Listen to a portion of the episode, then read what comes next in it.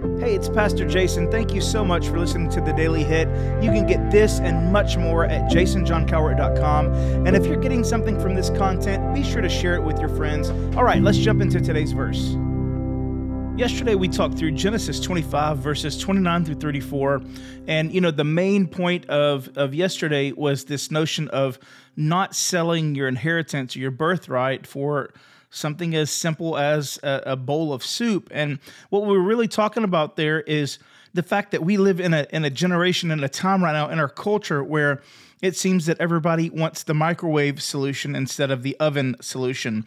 It's so much easier for us to take the soup that is what we can have right now rather than wait for the process of your inheritance to come about. And so that was the encouragement from yesterday. And there's one more thing I want to take out of this, and we're going to go over the first verse, just 29, Genesis 25 29.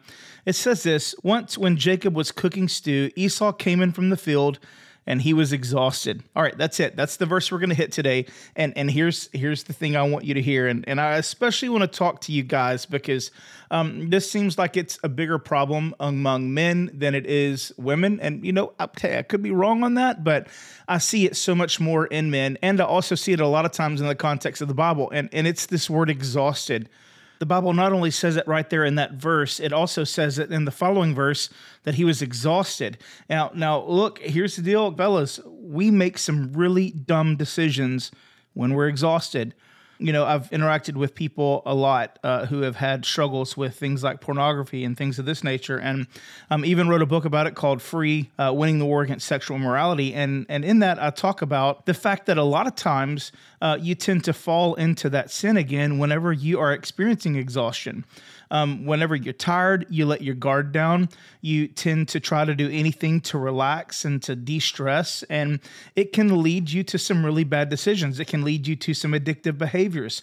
It can lead you into situations where, because your guard is let down, your morality is a little bit lower than it typically is. Your ability to say no to things is lower uh, than it typically is. And you can find yourself in a situation where not only are you looking at something that you shouldn't or taking something that you shouldn't, but maybe you're hanging out with somebody you shouldn't or doing something that you know you wouldn't normally do, but because exhaustion has hit you, you use that to justify what you're doing rather than doing what it takes to keep from exhaustion. Now, now look, there are plenty of times in our lives when we find ourselves in an exhausted moment. I mean, sometimes work is tough, you know, and there's a lot going on and and we, we often get exhausted. But here's my encouragement for you today. It's twofold. Number one, when you do get exhausted to the point where your morality falls and, and, and you just start doing things that you may not typically do, it's a telltale sign that you are not engaging in the Sabbath like God wants you to.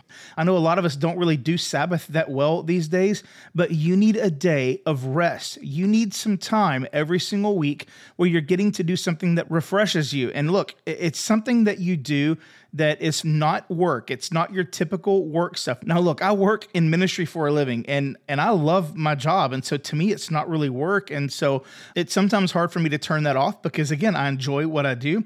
Um, but a lot of times, I'll go out in the yard and I like to mow, I like to build stuff, I like to redo stuff, and so some people might look at me and say, "Okay, well, dude, you're not really doing a Sabbath because I know Monday is your Sabbath, but you get out there and you work hard outside, or you go build this or go build that. Like, how is that resting?"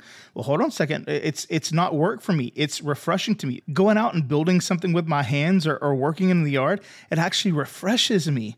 It's not my work that I normally do. And so you need to be sure that you have some time where you're doing what you can to refresh and replenish. And God says, do that through the use of something called the Sabbath. You need a day of rest.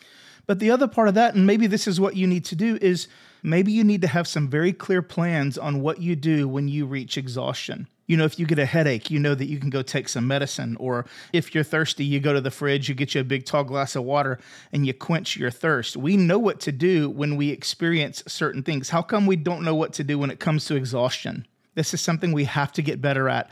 Why? Why? What's the risk? Well, for Esau, he he sold his birthright for soup. And while I know your exhaustion might not lead you to a place where you choose inheritance or soup, what it will make you choose is something that satisfies for a moment right now versus something that takes time but will satisfy for a lifetime.